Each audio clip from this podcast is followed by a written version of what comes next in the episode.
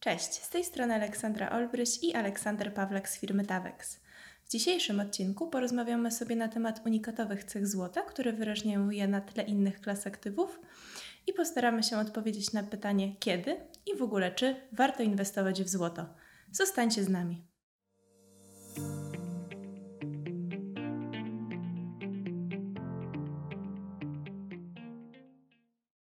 Pandemia COVID-19, a teraz trwająca wojna w Ukrainie i związane z nimi zawirowania na rynkach sprawiły, że zainteresowanie złotem wśród polskich inwestorów wyraźnie wzrosło.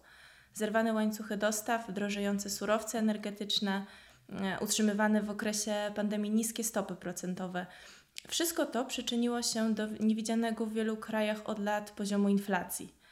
E, w USA mówi się, że szczyt inflacji mamy już za sobą, jednak w Europie prawdopodobnie wszystko jeszcze przed nami.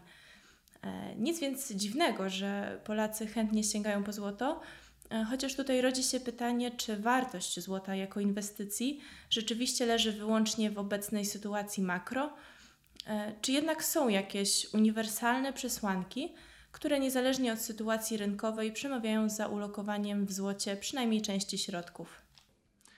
Niewątpliwie ostatnia sytuacja pokazała inwestorom złoto, przypomniała inwestorom o złocie. E, zawsze staram się powtarzać, że te, te wzrosty, przynajmniej w Polsce, widzimy już przynajmniej od 2019 roku. E, to zainteresowanie pojawiło się przed pandemią, przed wojną, e, natomiast jak najbardziej te czynniki unaoczniają inwestorom potrzebę zainwestowania w złoto. Natomiast jeśli chodzi o takie uniwersalne zasady, dlaczego warto złoto w portfelu mieć, to przede wszystkim podstawową, fundamentalną wartością złota jest to, że e, nie mamy związanego z nim żadnego ryzyka. Uncja złota będzie zawsze uncją złota. Oczywiście jest ryzyko zmiany ceny, natomiast nie ma ryzyka tego, że nie wiem, złoto zbankrutuje, zniknie, wyparuje. E, to złoto będzie zawsze, zawsze naszym, naszym złotem i stanowi dzięki temu świetny bezpiecznik, świetne uzupełnienie każdego portfela. Oprócz tego e, w przypadku fizycznego złota mamy też ten element niezależności i prywatności, czyli to, że mamy pieniądze absolutnie niezależne od kogokolwiek innego. Możemy w każdej chwili wziąć te, te nasze 10 krugerandów do kieszeni i pojechać na drugi koniec świata. A jak to jest z kwestią spieniężenia inwestycji? E, w końcu nadejdzie przecież dzień, kiedy zdecydujemy się sprzedać złoto. Myślisz, że mogą się pojawić w tym zakresie jakiekolwiek problemy? To jest też pewien mit e, o tym, że złoto jest taką długoterminową inwestycją, z której strasznie ciężko wyjść. E, w tej chwili różnica między ceną skupu a sprzedaży najpopularniejszych monet i sztabek z rzędu 3-4%, zależnie od produktu. To jest kwota, te 3-4%, ten spread, to jest to, co teoretycznie tracimy, gdybyśmy w tej samej sekundzie kupili i sprzedali E, monetę czy sztabkę. Z jednej strony jest to te 4%, tak? natomiast z drugiej strony e, nie są to pułapy odległe od chociażby funduszy inwestycyjnych. Także nie ma żadnego problemu z upłynnieniem złota. E, fizyczne złoto możemy sprzedać absolutnie gdziekolwiek chcemy, na każdym krańcu świata.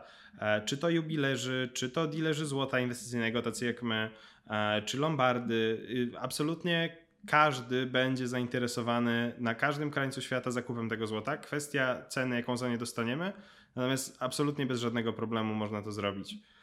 Nie widzę tutaj żadnych zagrożeń dlatego. Miejmy nadzieję, że nigdy nie będziemy mieli takiej konieczności. E, ale co w sytuacji, kiedy mielibyśmy opuścić nasz kraj? Jak wygląda kwestia przemieszczania się ze złotem? Czy trzeba gdzieś zgłaszać posiadanie złota? Czy możemy zostać e, nieprzepuszczeni przez granicę? No, tutaj znowu jest trochę więcej mitu, e, gdzieś tam pewnego rodzaju obaw niespełnionych. E, nie ma żadnego problemu z przekraczaniem granicy ze złotem. Mówię tutaj z absolutnie stuprocentową pewnością, mogę mówić o przekraczaniu polskiej granicy. E, w przypadku przekraczania granicy z krajem, czyli na przykład lecimy do kraju, który jest w Unii i w Schengen równocześnie, nie musimy tej kwoty deklarować. Oczywiście, jeśli służby celne nas zatrzymają, to poproszą, e, powinniśmy tę kwotę zadeklarować, natomiast nie mamy takiego obowiązku. Czyli na przykład, jeśli lecimy z Polski do Francji, e, mając e, w walizce 10 kg złota, nie musimy tego nawet deklarować, mamy pełną swobodę w tym zakresie. Jeśli lecielibyśmy na przykład do Stanów albo do Chorwacji, która nie należy do Schengen, należy do Unii, natomiast nie należy do Schengen, kwotę powyżej 10 tysięcy euro powinniśmy zadeklarować.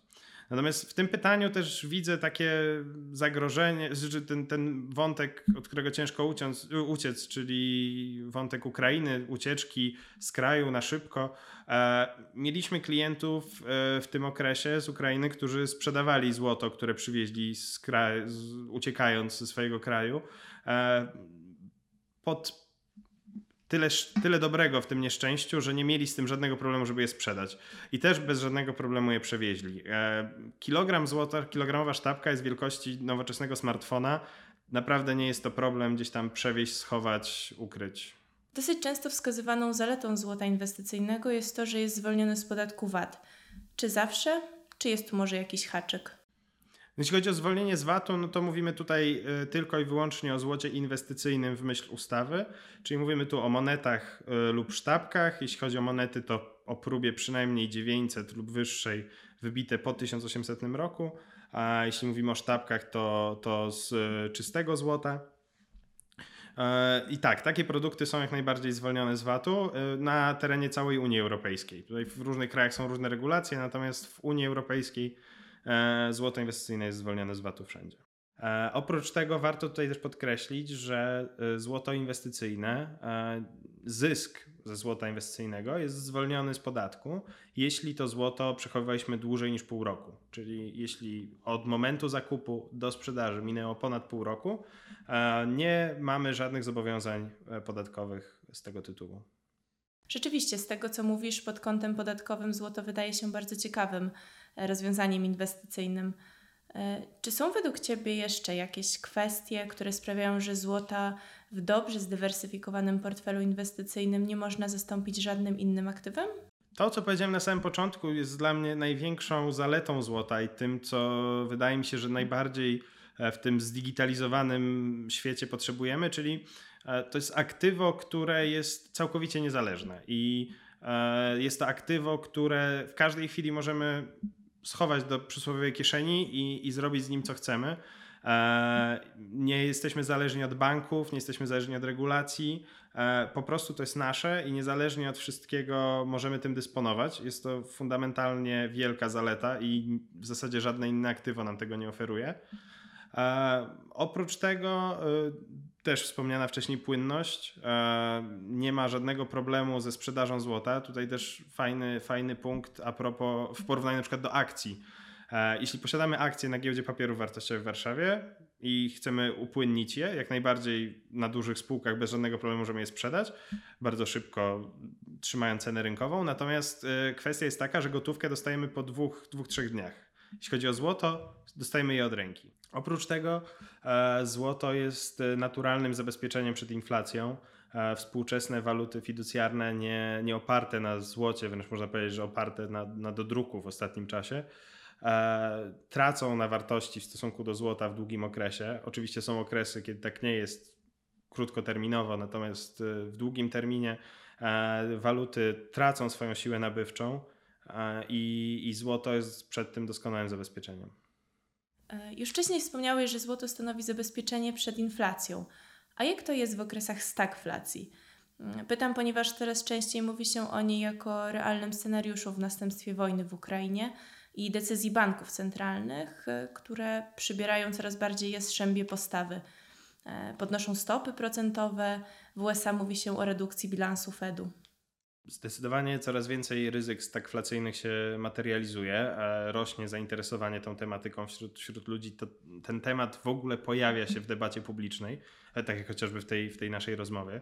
E, złoto co do zasady, oczywiście nie mam szklanej kuli, nie, nie wiem jak dokładnie będzie, natomiast e, złoto co do zasady w takich warunkach zachowuje się lepiej niż chociażby akcje, z tego względu, że nawet tak czysto intuicyjnie mamy, mamy inflację, czyli nasz pieniądz traci na wartości, e, coraz mniej dóbr możemy nabyć, a z drugiej strony mamy stagnację, czyli nie mamy rozwoju gospodarczego, czyli już tutaj widać, że spółki czysto intuicyjnie nie są, nie są dobrym wyborem. No tutaj e, historia stagflacji ze Stanów Zjednoczonych e, potwierdza, potwierdza ten punkt, że, że właśnie w stagflacyjnych warunkach złoto zachowuje się lepiej niż przykładowo akcje. Czy mógłbyś coś więcej powiedzieć na temat roli złota we współczesnym systemie monetarnym? Dlaczego e, w ogóle banki centralne kupują złoto? Złoto nie pełni za bardzo roli monetarnej. To trzeba powiedzieć na samym wstępie. E, jedyną rolą we współczesnym e, systemie, jedyną rolą złota we współczesnym systemie jest bycie aktywem rezerwowym banków centralnych. E, Jest to rola niepodważalna, cały czas bardzo ważna. Banki centralne w dalszym ciągu kupują złoto, w dalszym ciągu powiększają e, swoje zasoby. W ostatnim czasie y, Narodowy Bank Czech chociażby ogłosił plany powiększenia pozycji złota. Również Narodowy Bank Polski e, głośno mówi o, o takich planach. E, Jest to przede wszystkim fundament, e, fundament wartości i wiarygodności waluty. Żyjemy w świecie walut fiducjarnych e, i, i ich wartość często opiera się na wzajemnych rezerwach w innych walutach fiducjarnych, czyli na przykład Polska posiada rezerwy w euro czy w dolarach. E, Natomiast gdzieś, żeby budować tę wiarygodność e, i wobec własnych obywateli, i wobec rynków, e, to złoto spełnia bardzo, bardzo ważną rolę. E, Są pewne projekty, pewne niszowe zastosowania złota również, o, o których w Polsce się bardzo mało słyszy. E, Chociażby w Turcji Narodowy Bank Turcji zezwolił e, bankom komercyjnym na utrzymywanie obowiązkowej części rezerw w złocie, co oznacza tylko tyle i aż tyle, że w Turcji istnieje taki produkt jak lokata, na którą wpłacamy uncję złota i przykładowo po roku otrzymujemy uncję złota plus odsetki w lirach tureckich. Wydaje mi się, że poruszyliśmy najważniejsze kwestie związane z zaletami inwestycji w złoto. Mam nadzieję, że do usłyszenia w kolejnym odcinku. Cześć! Również bardzo dziękuję i do zobaczenia.